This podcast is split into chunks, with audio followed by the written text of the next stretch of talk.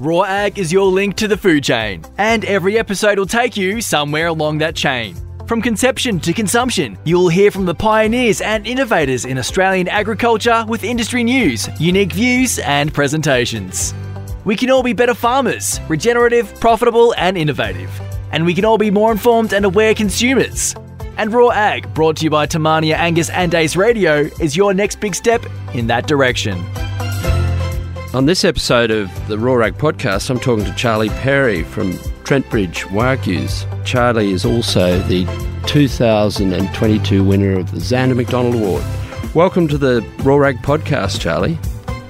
Oh, good afternoon, Tom. Thanks for having me on. It's a, a pleasure to be chatting to you.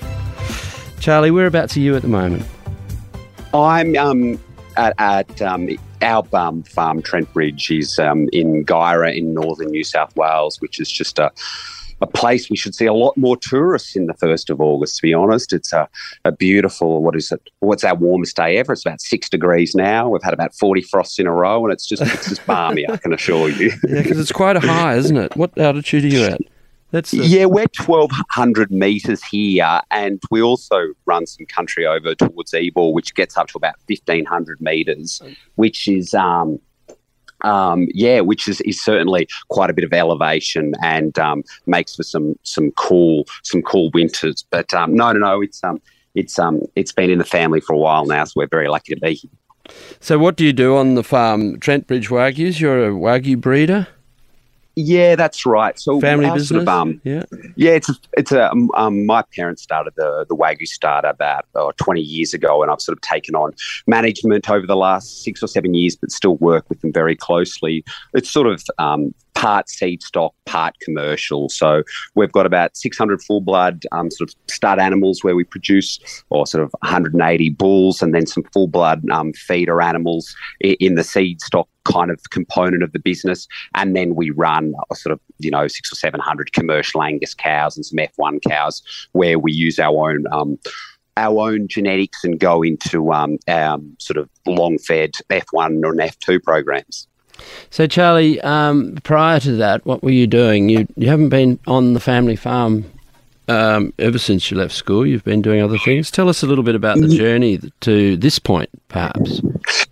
Oh, thanks, Tom. Well, um, sort of a, a, long-winded way of answering that was um, as I was sort of going through high school, we were in that sort of rough '90s commodity cycle, and I think um, you know my parents were putting a couple of kids through private school and thought it was um, probably a little bit tighter than they wanted to be. So we sort of, you know, as we were leaving school, there was a sort of conversation around, you know, home's always here if you want to rejoin the family business, but you've got to go and earn your stripes somewhere else or just demonstrate, you know, you can earn a, an off farm income. So, um, I studied at um, Sydney Uni and ended up doing um, about seven years in sort of corporate consulting, um, mainly well, with Ernst and Young actually, um, and worked on a whole range of sort of um, large scale transactions, um, which was which was a lot of fun. But I think I always knew um, what I wanted to do, and it's sort of just when the opportunity arose to rejoin the farm in late 2015, I I joined it. Uh, well, I jumped at the opportunity, and it's been um, it's been a period of extreme since then. That we seem to go from very wet to very dry and very high markets to not so high markets. It's just um, I don't think we're being close to an average year in any sense of the world. But it's um, with that yeah. volatility, I think there's a lot of opportunities. I think that's a great thing to do because you know um, once you start becoming a farmer, it's very hard to go and start another career and then come back to it. You know, um, in that phase out of school, if you go away and find something. And the other thing is, I, I you know I did something similar. Um, so I suppose you don't look back over time and say, "Oh, what if?" You know, it's um, it's a good thing to have done. Oh, Tom, I couldn't agree more. I think, um, you know, I think if I'd come straight back to the farm, I would have always, especially when things are a little bit tougher, as it can sometimes be in agriculture, I would have always sort of wondered what it would have been like if I'd gone down a different path. But having looked over the other side of the fence and knowing what sort of a corporate style job was like and you could see what it might be like if you are you know you're a partner at a firm or you know set up your own business or something like that then you, you just have this incredible, well, for me, I don't know how you feel, but incredible level of comfort in that in the decision you've made to be a farmer because you kind of know what the parallel universe yeah, looks that's like. Right. Yeah, whereas you may not have known. And you probably scribbled some numbers down too before you make a decision, do you? No? yeah. Yes, I um I did do. Um, Not a lot of farmers do, do. I shouldn't be critical, but often as as that sort of discipline that you learn from a job or a position like that um, does give you. It means that you sort of throw yourself back into that zone a bit while you're making decisions. Yeah, abs- absolutely. I think, you know, like a large scale financial analysis and like big sort of quant analysis was, was quite a big part of my um my my previous role. So I um I still um tend to gravitate to quite a bit of time in Excel, whether it be like, you know, financial analysis or sort of for the farm or modeling or, or even genetic analysis when we're looking at our breeding programs. I I do I do enjoy that. But, you know, yeah. for those um things that I'm probably stronger at in the business side. There's um, plenty of things that I'm hopeless at. Sure, so we're lucky that we've got some some good people around us on the farm to to to make up for my shortcomings. I think I would um, consider myself and my father to be at the very bottom end of the bell curve when it comes to mechanics. And if you looked at the grease on my hand at the moment, you would you would um, understand how bloody hopeless we are. yes. Well, yeah, and you came home. Um, you came home, and then did you come home into drought 2016? No, 15, 15 uh, 16 was was pretty good. Like yeah. it wasn't too bad. The the F1 Wagyu market and selling Wagyu bulls was going through a real a real boom. And I'm sure you've kind of had half an eye um, um, as a as an Angus producer on sort of that ebb and flow of the the Wagyu market. Yeah, you know, we went from we went from you know the the history of it really um, you, you know could almost be summarized in just sort of waves of of up and down boom and bust type things. So 16 and 17 was was very very strong. And then as happens with trends people try and catch it. Um, and um, you know 18 was not too bad. And then 19 we just had a a, um, a period of like large oversupply um, crippling drought. So the price of wheat went, um, you know, of, of, fodder was, was very high. Um, and we probably, like as, a, as an industry, hadn't necessarily been joining the right style of F1. We'd got pretty loose with trying to build up numbers, and there was, you know, um, a lot of females with not the right carcass characteristics were being joined to to Wagyu bulls. They were then going on feed for 400 days with pretty poor outcomes. But you know, I think with every you know boom and bust we've had from you know um, the global financial crisis into sort of oversupply and drought 19 like every time the market comes back it, it comes back stronger and with much more robust supply chains um, and, and the brands just are much stronger. So you know I, am sure well I, I certainly hope that the that we reach a point where it's it's a you know kind of like a you know high end Angus steer job where it it reaches a point in the market and it goes up and down with the ebbs and flows of you know supply and demand and grass, but it just doesn't have these crazy corrections. Yeah, no, that's right. Well, so and you know um, you mentioned how you were once you um, sort of put yourself out there as breeding um, animals with that have higher eating quality and marbling and um, the buyers of those really need it, don't they? Because they the value proposition they set up for those animals that they are holding um, as animals that are going to to comply at a high rate. If they actually don't comply because you've stuffed it up or we've stuffed it up, it's actually quite a big responsibility in the value chain, isn't it? Oh, absolutely, Tom. Like it's a it's a great way of framing the the continual challenge of of breeding high end product, and you know I think um, that's why it was such a, tough time in that sort of 1920 period for some supply chains is, you know, killing an ex, a 400 day fed animal, especially at drought prices, and getting a marble score three, four um, for an F1 is you're, you're tearing up a, a, a lot of money. I'm not exactly sure of the the the price point today, but the kind of general narrative going around was that for every additional marble score, it's like seven hundred and fifty dollars. Yeah, depending on where the market's in at the moment, and that's just pure profit.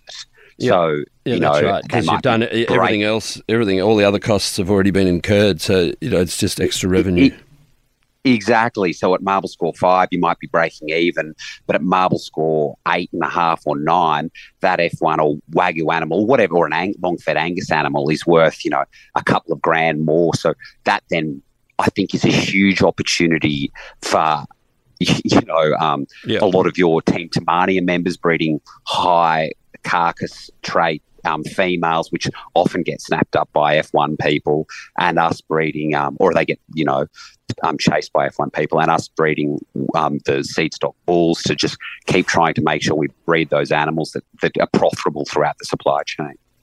Yeah, adulterating the wagyu market, are we? No, but I know. Um, I know a lot of people chase. No, no, I know that. There's, there's yeah. you know, there's clear categorization, in the market between wagyu and Angus, and um, and and not. I know, but um, there is as well. Um, and so then I don't want to harp on about drought, but after you got home, you actually then things got pretty tough, didn't they? Yeah, no, I think um, sort of 18 and 19 were easily our driest years on, on record. I think the way I reflect on 19 was um, our previous one in a 100 year low rainfall was 22 inches, and we had 11 inches, I think, that year. Wow. So it was. Yeah. You know, I can't, I can't remember stats at uni, but that's way off the, the charts in terms of likelihood. And I think a lot of people ha- shared that experience. So it kind of, we're in pretty safe historical country. Yeah. So it um That's It- when it it, hurts sort of the most, isn't it? You know, when you you, Well, it- you sort of oh, this will be over soon. This will be over soon. This will be over soon. yeah, it just kept defying our expectations. But Yeah. interestingly enough, it was um um, proved to be a, a huge opportunity for us coming out of that. And gosh, you learn an awful lot. Um, um, you know, in terms of like we decided to maintain obviously all our, our stud cows and quite a few of our commercial cows. So you certainly do a PhD in um, in um, animal nutrition pretty quickly. But it was um, it was a, a very interesting experience. And then you know, going into the last couple of years have probably been the wettest on record, which um, that kind of volatility from one extreme to the other, um, you know, if that continues for a few more years, will makes for some very interesting market opportunities for operators. I think.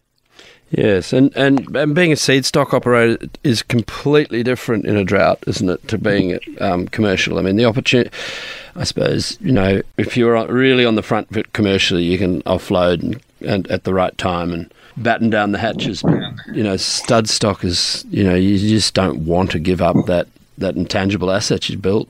Yeah, absolutely. And I mean, I can't imagine how many generations of Te Mania cows of breeding of generation on generation you've got, but it's just it. Um, you know, you can pare down here and there, but um, but you feel. Um, um, yeah, you feel feel very strongly about maintaining that asset, which is so difficult to um and slow to rebuild. And it's Yep. it's interesting at the moment. You know, in Guyra in the last week, there's probably been a thousand Angus bulls sold, and a lot of these bulls, I think, they're the joinings from the end of the 2019 drought. So, you know, and now they're getting. I think just about every local stud would have set its record price. So, you know, the the the discipline for those guys who maintained their herd and kept the program going, like it's a very long payback. But gosh, I'm sure it's it's been worthwhile. Yeah, so I first met you, um, Charlie, I think at a multi-breed workshop. You were representing the Wagyu Society. At, um, how old were you then? Probably uh, 23, were you? Oh, um, thank you Uh, for 33, for my sorry, youth- 30, 30. yeah, I was probably about uh, yeah, thir- 33 Sorry, or 34. Yeah, that, 23. yeah. Um, no, no, no. I, I, I, I, I certainly um, wish I felt 23. so how does someone um, your age get into uh, become the head of the Wagyu Society in the most That's in the most um, dangerous. I call it um, agro politics, not agri, agri politics, because um, breed societies are pretty tough. Yes, yes, and I've um, I've I've been on the um, the tough end of that stick. Um, um, how how does I, I got um approached by a few people to join when I was sort of uh, maybe thirty when I'd been home for a little while, and I think um they were interested in getting some younger people um, in the industry to come through. And then I guess I had a skill set of like quite a lot of strategic definition and like an execution, um, financial management, and then. Um, so I, I had the um, the great honour of being the company treasurer, and if the, you know agro politics is true, so is the great desire of everyone to be a company treasurer in the non for profit industry. So, so um, I got sort of lumped in that, and then um, yes, we had a bit of um, um, a kerfuffle, I think is a polite way of saying it, and um, and there was some um, some changes on the board, and we had some new, pretty serious um, and very very impressive directors come on, and I sort of took on that role um, a couple of years ago, and I think um, you know at the moment. you know, I, I, believe it or not, I actually I incredibly enjoy. We've got some unbelievably talented businessmen and women who've got really different skills and I actually love working with them. And we're in a really interesting space and we've got a super talented executive at the at the Wagyu Association. So I, I don't I, I, I, really enjoy it now, but um, yes, there were some times there where I'd scratch my head at night and wonder there are other ways that you can get beaten up for free in a non-for-profit voluntary role than, than that. But um, no, it's, it's it's great fun. No, so it's in very good hands now. I'm sure. I'm uh, you know going well, but you know I've had my little turn on the Angus. Um, federal committee too, and it's um, it was look. I didn't actually have that bad experience, but you know, you had to hold your truth all the time, make sure that you were being, you know, you weren't being p- pulled into some group that didn't actually represent what you thought. Yeah, I, I think so, and I think um, you know, we're probably fortunate at the at the moment where there's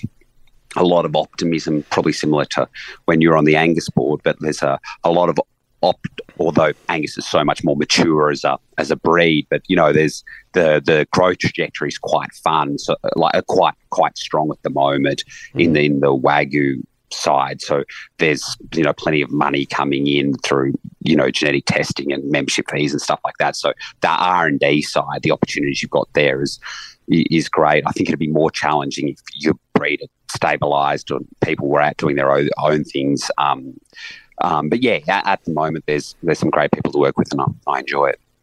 So um, obviously, we're in a very difficult uh, time at the moment with dealing with climate change and um, sustainability and all these things that we need to address in agriculture. We, um, you know, many many by default have been addressing these things um, through increasing productivity. But um, what sort of what sort of things that are you are you doing? Um, or or feeling that you need to do on your farm. But let's come away from the wagyus. It's um, to to to sort of um, maintain your social license as a farmer. It's a really interesting question. I um, um, I've been working with um, um, a, a, group in Armidale, and we haven't commenced the, the, the process yet, but we are looking at a, a carbon soil baselining um, project. Um, Precision Pastures, a, a, friend who works there, Hamish Webb, who's now the CEO, what they're kind of offering is a as a sort of carbon startup um, project where you can understand your um, your scope to, um, I guess, um, sequester carbon in the soil, which is something I'm interested in but cautious about. I yeah. still don't quite understand it, and I um, we've got some wider country that we run, and um, I'm a little sceptical about the the ability, our ability there. I've also been chatting to um, it's still early days yet, so I, I, won't mention any details, but some friends in the south who um, are looking at um, you know different frameworks that, that can be developed to help farmers baseline their um, their projects and um, think about you know ways in which we can um, um, be proactive in maintaining our, our social license, which I think is re- really interesting. But you know, it's really it's it's a complicated. So I think there there will become more pressure on all, all farmers to to demonstrate that we are that we are we take it seriously. Um, so yes, I, I, think that's um it, it's something we're thinking about, but I don't have a lot of concrete directions at the moment. Yeah, because some people have, uh, you know, some farmers have been doing it as a measure, as a practice, a bit by default, um, moving towards more biological farming and things, which even sort of stems from pre-carbon, um, the pre-carbon debate. Um, it, it, there are um, many things that we can be doing in farming that uh, leave leave a better environment and legacy behind. So um, it's pretty exciting times. I must say, I've Yeah. uh, got a pretty good spring in my step that you know that we can justify pulling some of the um, highly marketed, I suppose, um, um, chemicals and things that we've been been using. We can pull them out of the system and start working out how to manage it and in, maintain and increase productivity without them. Yeah, I, I mean, I think that's that's a great way of framing it. I mean, for, from our perspective, we've had maybe cell grazing in for um, 15 years, and, and we don't do it over all of our property. We find it a bit tricky in some areas, and you know, we've found that that's given some really um, beneficial results in soil structure change and the way that the the kind of the grass grows across, especially across rougher country. Um, and I think with any market disruption, we often find opportunities. So I'm not sure how, how that will change, but yeah, I, certainly agree that I think there's there's um uh, certainly a, a lot of a lot of opportunities in front of us. So on the methane debate, you know, um, uh, I know that there's um, currently a net a zero emission agricultural CRC being developed, and um, you know we often there's this. I don't think the science is quite settled yet. What are your thoughts on your contribution to climate change? Do you think it is what it what what it's claimed to be, or do you feel that um, perhaps there's some things we don't completely know about yet? Or would you Well, the methane one is is confusing for me um, because, and I'm going to speak about this as a um, a fairly simple um, layman around this, but from my understanding, like our cattle numbers haven't changed over what 50 years or 100 years or something. Like we're, we're quite static at that point, and the the the breakdown of methane is um, is 12 years. Um, Yeah. so the the, the of net methane, the half life. Yeah. So the net contribution um, i- i- is is is not increasing at all, which I think um, opens up a, a broader conversation that I think. Like, don't get me wrong. I think there's better practices that we can Oh, adopt, of course, yeah. and, We and need to better do what we need to do, but we also need to know what we need to do. You know, like, exactly. Really- And also, I think we need to be better at explaining when we're doing things well, and and I, I think that is true. Um, with a number of things around agriculture, is that um, we we're often very good at having a narrative dictated to us. Um, you know, one of the things I always find most astounding is, you know, you might see a sort of narrative in the media, media, media that um, that farmers don't care about their animals or the environment, which is just absurd. Like no one cares more about that's why we their, their choose to do it. Than the farmers, and no one, and, and they know their their their soil and land so intimately. It's just absurd to think that they're vigorously trying to degrade it. Yeah. Um, and and I think. But, but equally, I think there's there's things that we're doing well, and you know need to to explain that better. But also, I think there's some some serious opportunity. But Tom, to, to you, like I know this is something you're interested in. Were, uh, were you talking about some net feed intake Yes. components on yeah. your fight? Like, is is that progressing for you there? Because I think that's that's some serious forward thinking. If we can do like generate a, breeding value around something like that, I think the market will reward that handsomely. Well, quite embarrassingly, we've actually got the machines, but they're not in yet because because it's just so hard to find people. But they they look they'll it wouldn't have been practical really to put them in during the winter, so they're going in um, during the spring and be functioning by next January. Um, and so that that's not. I mean, that will give us uh, environmental information, but it'll also increase productivity again. You know, we're trying to do that. Um, and, but they're one and the same thing, aren't they? I they think are, you know finding well, animal. yeah, there's methane um, um, yield and um, intensity, and so to measure to reduce methane intensity, we need to actually measure individual animals um, methane output so that we can start to change the amount of methane that comes out of individual animals, um, as well as cr- improving their methane yield by increase, increasing their productivity. So um, the question will be at, um, I think the evolution will be around making it a, a, a market acceptable yeah. point. Next, so you know, I, I was. So that brings me to the next. Had, yeah. sorry. no, no, that's fine. No, no, no, that's that sort of opens a can of worms because you know in the transport industry we can um, test a, a car model and work out what its emissions are. And cars vary a lot in their emissions, and we can steer away from the ones that, you know, are a bit, a bit uh, have too much emissions and go to electric cars and change that. In livestock, we can we can also know that different cattle have different emissions, but at the moment all cattle are treated as equal, and um, and so we need to, for for um, the commercialisation of redu- reducing um, livestock methane, we really need to set up a, a completely different way that we approach this. Yeah, I mean, I think that's a that's a great point, and you know, there's I guess elements. I think um, Sam Clark at the, at the University of New mm-hmm. England's doing some interesting work around that. Uh, uh, um, he just lives down the road. We were at primary school together, so I've been very interested watching his He's work. But but also there's the is it an intermediary solution? You know, the kind of asparagopsis um, yep.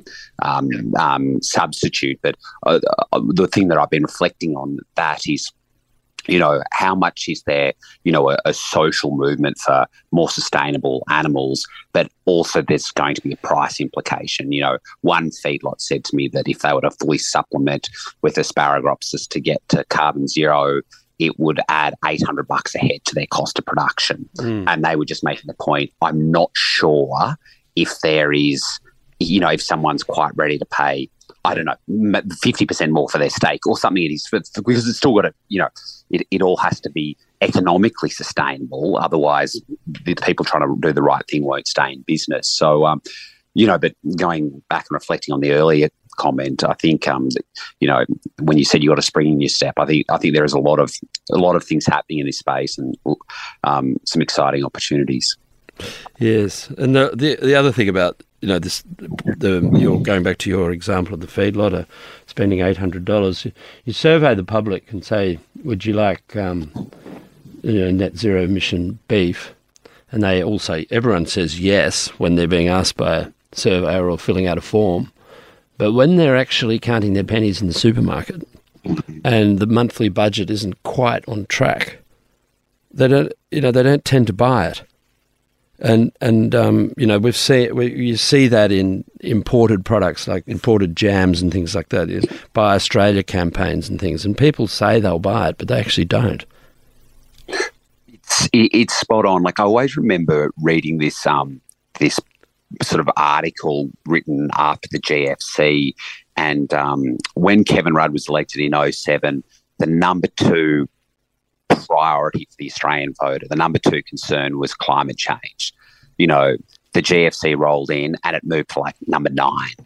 Um, you know, it, it's amazing how, and I, I understand people had mortgages to pay and things like that, but it's, you know, if you think back to that kind of Maslow hierarchy of needs, honestly, like it, it seems like as soon as um, pe- pennies are being pinched or, you know, or like things are a little bit tight with, you know, roofs over your head or servicing debt or whatever it is, that sustainability obligation that the consumer feels it seems to drop down a rung or two, which I think is just interesting. Like I'm I'm not criticizing anyone who does it. I'm just just observing that that we still don't seem to be at that point where people are always voting with their dollar.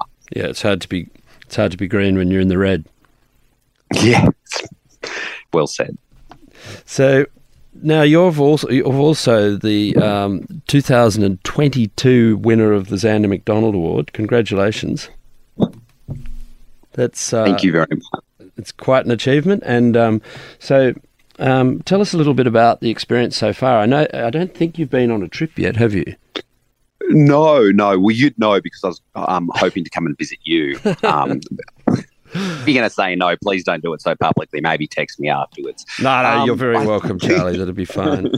Um, um, yeah. So, um, and it's it's interesting. Um, we're chatting now because um, uh, on the first of August, um, uh, the applications for the 2023 um, program or award open. So, for any of your listeners who are um, in that age bracket and thinking about it, I couldn't more strongly um, endorse the experience. I haven't even um, um, uh, I guess, got to um, enjoy the, the the culmination of the award, which is the the trip where you um, you get to go around and visit some some of the sort of um, top producers in Australia and look at and understand what they're doing and what makes them different. But you know, just the, the experience itself through the, the judging was in and of itself just a, a great a great experience. Um, the the final four well, the four, four finalists all went down to Orange for a couple of days, and um,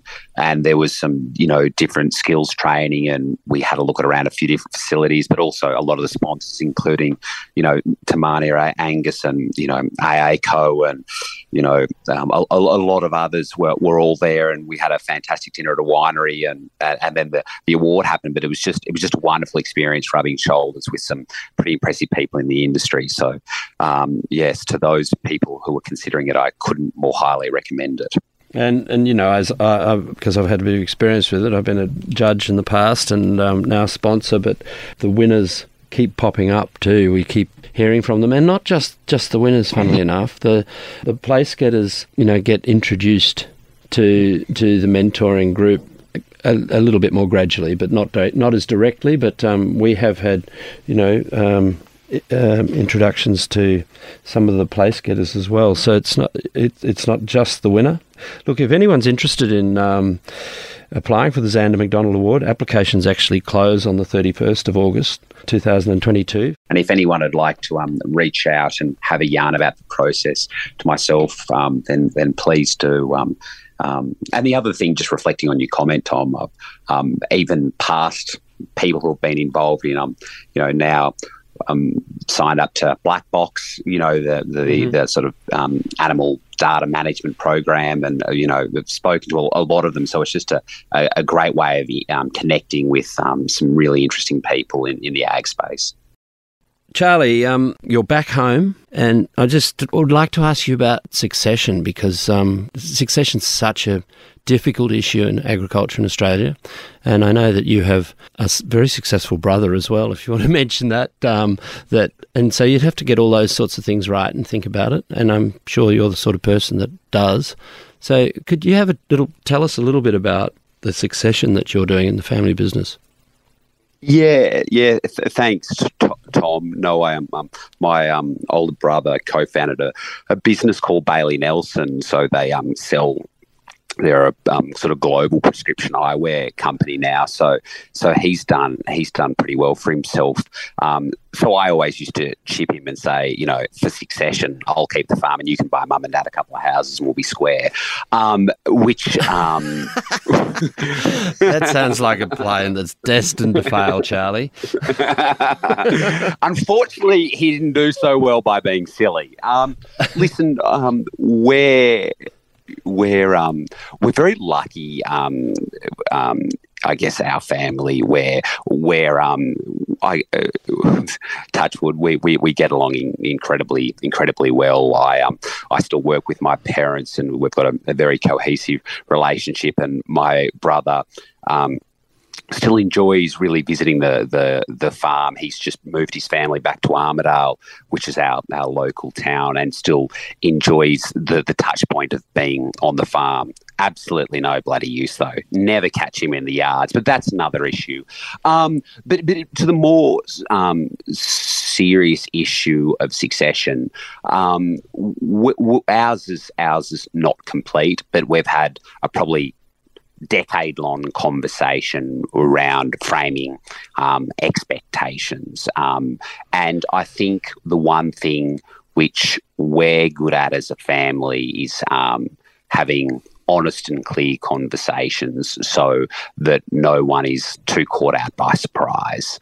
Um, and I think that's that's that's quite a useful thing. Um, we're both married, and I think we've always kept our our respective partners very much involved in those conversations. Um, and I think that's also been useful so that, I mean, I'm not saying I, am in no way um, advocating that that's right for all families, um, but um, in our in our situation, making sure that um, clarity and expectations um, were well communicated has um, meant that the sort of path and the trajectory that we're we're on is is is pretty is pretty clear.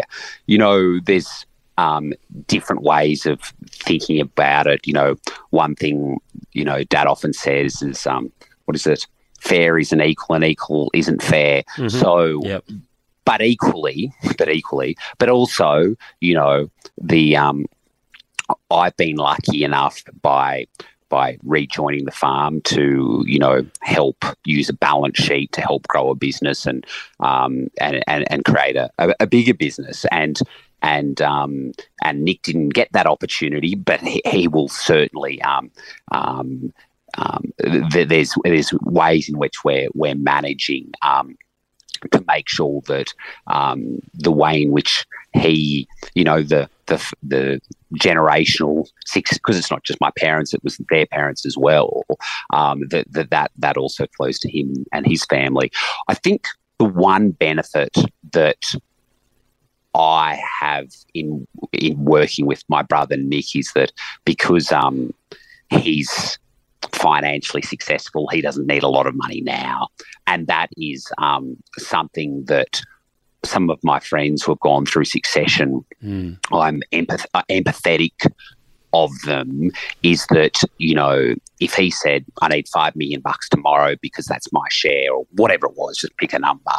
You know that that would make it very very tricky. I mean, you know, I not to sound too much like an accountant, but you know, I think when you're trying to grow any business, just cash flow is king. Like it's just so it's so tricky when you're trying to grow and expand because every time you take another leap, then cash flow is difficult while you you, yep. you you you you you grow when you go through your growing pains. So um, you know, um, I guess you know we're best mates, and he understands what we're trying to do as a family, and he'll probably benefit more in, in the long run. But um, yeah, there's some some initial thoughts and principles that that we've we've gone through. But God, it's um, I mean, everyone can tell the story, but it's there's nothing sadder, I think, when it causes rifts in families. I just um, and I yep. think that's my parents' primary motivation is that you know to them nothing, nothing's more important than a cohesive family unit or the fact that we can all enjoy Sunday dinner together. So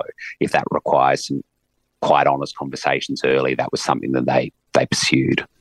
So, do you um, have these meetings around a barbecue, or do you sort of formalise them, or the chats?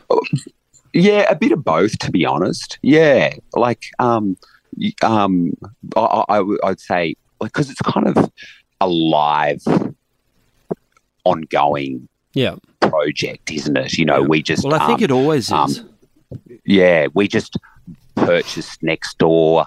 Um, uh, we settled that on the 1st of July. So that changed our structure quite a lot. If you you know um, as you know recent purchases do. So you know that kind of revamps d- different things. But i think if you if you understand and agree on the principles then you know you can you can adjust. So for example if we were committed to pulling out x number of dollars in cash every year and parking it elsewhere, you know, that that's the commitment. But if you reach a, you know, a 2019 drought again, then I think that's where you have honest conversations and go, we're in a cash flow challenging period. We're going to leave some more in you know, but then mm. you know it, will swing swing around again. But I think if you've, you've got your goalposts, then everyone then it's it's a little clearer for everyone. And so, do you ever get help? That, yes, yeah, we've we've got a, a, a good um, a good accountant, yep, and yep. Um, and in his firm there was there was someone who who helped with that as well. But I don't know, like I've heard, you may not I need think, it. Yeah, no, I think at the, the that that was more formalizing things, but it was more just um I think again, going back to we're fortunate that there's no animosity and we're quite good communicators and everyone very much cares about the mutual success. So at, at that point, it just hasn't been um, necessary. And also, like we're quite like we're there's only my brother and I. I think if you had a few different kids and uh, like if you had a larger family or you know um, or other you know, if my, say my father had his brother in the business and multi generational um, succession planning going on, then it gets super complicated. So we had quite a, a simple, you know, conceptual. You know, com- compared to a, a, lot of other um, people who find themselves in pretty tricky, tricky situations. And gee, Tom, it's hard. Like with I'm sure you're the same, but like our land prices have probably doubled in the last couple of years. Mm-hmm. Um, you know, there's, and I know everyone's making a lot of money, but because there's some big numbers being thrown around to, to, to manage. So I'm empathetic of all people going through it if it's a complicated situation. Yeah, yeah, it, it, it would have been, it would be being made very complicated for those sorts of contracts that families do amongst themselves. I mean, you know, the worst case scenario is that, you know, there's two brothers and one goes home and manages the farm and lives on drawings with his wife for 30 years, and then, then, then mum and dad die and they divide it in half. Yeah, and I think, um, you know, you know obviously, just, you know, not, those not things happen. Too, yeah, not to be too particular about um, about um, sort of our, our situation, but I think um, you know I probably would have would earn more sometimes being a um, a um, a, a flipping burgers as a fifteen year old, um, which yeah. is you know just sometimes the way. But but but mum and dad are the smells are better though, aren't they, Charlie? Yeah, exactly. but but a very good understanding is that like sort of you know I had an opportunity cost stepping out of the corporate career, so you know if you know your your labor and energy has you know, our business has probably quadrupled in the last five years. And, you know, like I think my parents know I've been a part of that. So. I think the the idea of just splitting that in half is, is something they're very, they really understand is, is not fair. Going back to that fair is not equal and equal's not fair kind of yeah. concept. Yeah. Thanks for that, Charlie, because it's a funny topic, you know, because people won't don't want to talk about it, and, and it and it needs to be talked about. But I think I think probably you know, and you've obviously um, articulated. You just got to put it on the table. You've got to put it on the desk. It's got to be, you know, I'm going to calve my cows. I'm going to go and visit the accountant. I'm going to do all the things that I need to do in my business, and succession's one of them. You know, and absolutely. People, people just and don't, I think don't pick up the folder and and start to look forward into the future about what could happen and try and um, make plans about how to m- make make it right.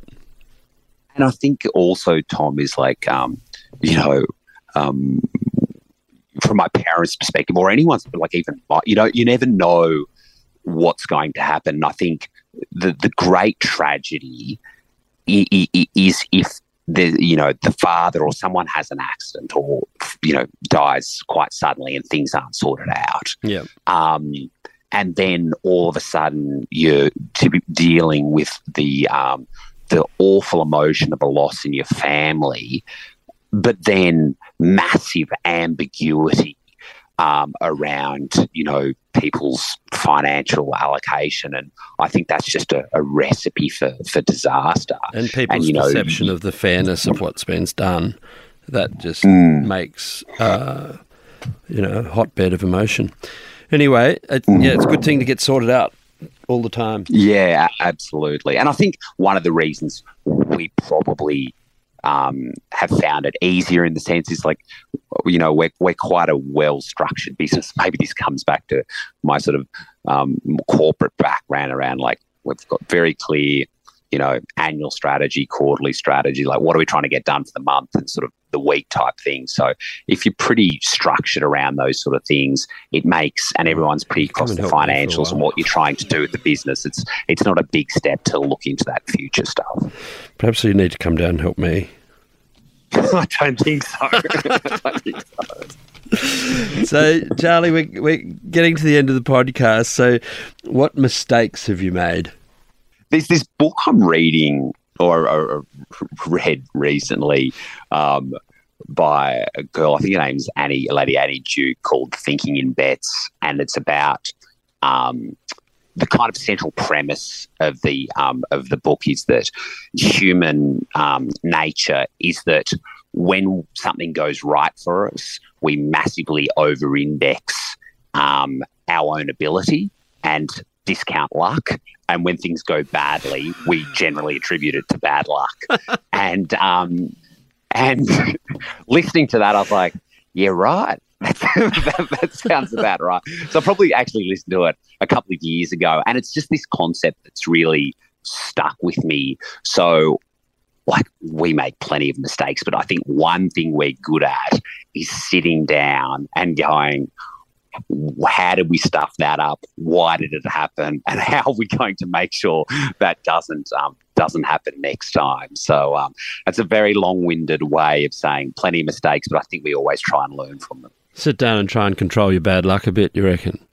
Yeah, no, that's the point. There's a lot less bad luck than you think. We always over-index that. Sometimes you just stuff up. yeah. Well, and, and and some masterpieces. Plenty of them. Um, oh, there was there was no luck involved. I'm just a genius. No, I think um, I think the the one thing I'm you know most proud of is like coming out of the 19 drought. I was um really struggling you know to sell a wagyu bull it was a it was a very tough time but then speaking to the different supply chains in the industry like they still were selling a lot of wagyu meat over, overseas so i kind of sort of um, just really believe that we were going to see a, a, massive correction in the market and that we would um we would would would you know the, the market had really kicked. So i think you know very early in like late 19 early 20 as the drought broke. We tried to get as much exposure to sort of wagyu content cattle as we could and feed a few. And i think you know that did um yeah, it did help us recover from the drought quite quite significantly, which was um, which was which was lucky. Yeah, it's a very challenging time. Mentors, Charlie, mentors um, in your um, life. Yeah, that's that's a good question. I think like my parents are very, very constant source of sort of consultation, and um, from a cattle perspective, we've got a wonderful friend down the road, old old Lock Rogers, who I've mm-hmm. learned an awful lot about cattle from over the years. So um, yeah, that'd be the people I speak to most. Well, Charlie, thank you very much for coming on the podcast, and um, as the listeners will know, you know, you're going to make a well um, a wonderful contribution, I'm sure, to Australian Ag, and you already are. And obviously, those people out there who are considering the Zanda McDonald Award, Charlie's an example of the sort of people that win it. So if you want to be found, apply for the Zanda McDonald Award. Thank you very much, Charlie. Great to have a oh, chat. Oh, thanks, Tom. It's it's been a pleasure chatting to you. I appreciate your time and a belated thanks for your support of the Zanda Award. You know, as a beneficiary of, of your generous contribution, I, I can't thank you enough enough and all the other sponsors. Thanks, Charlie.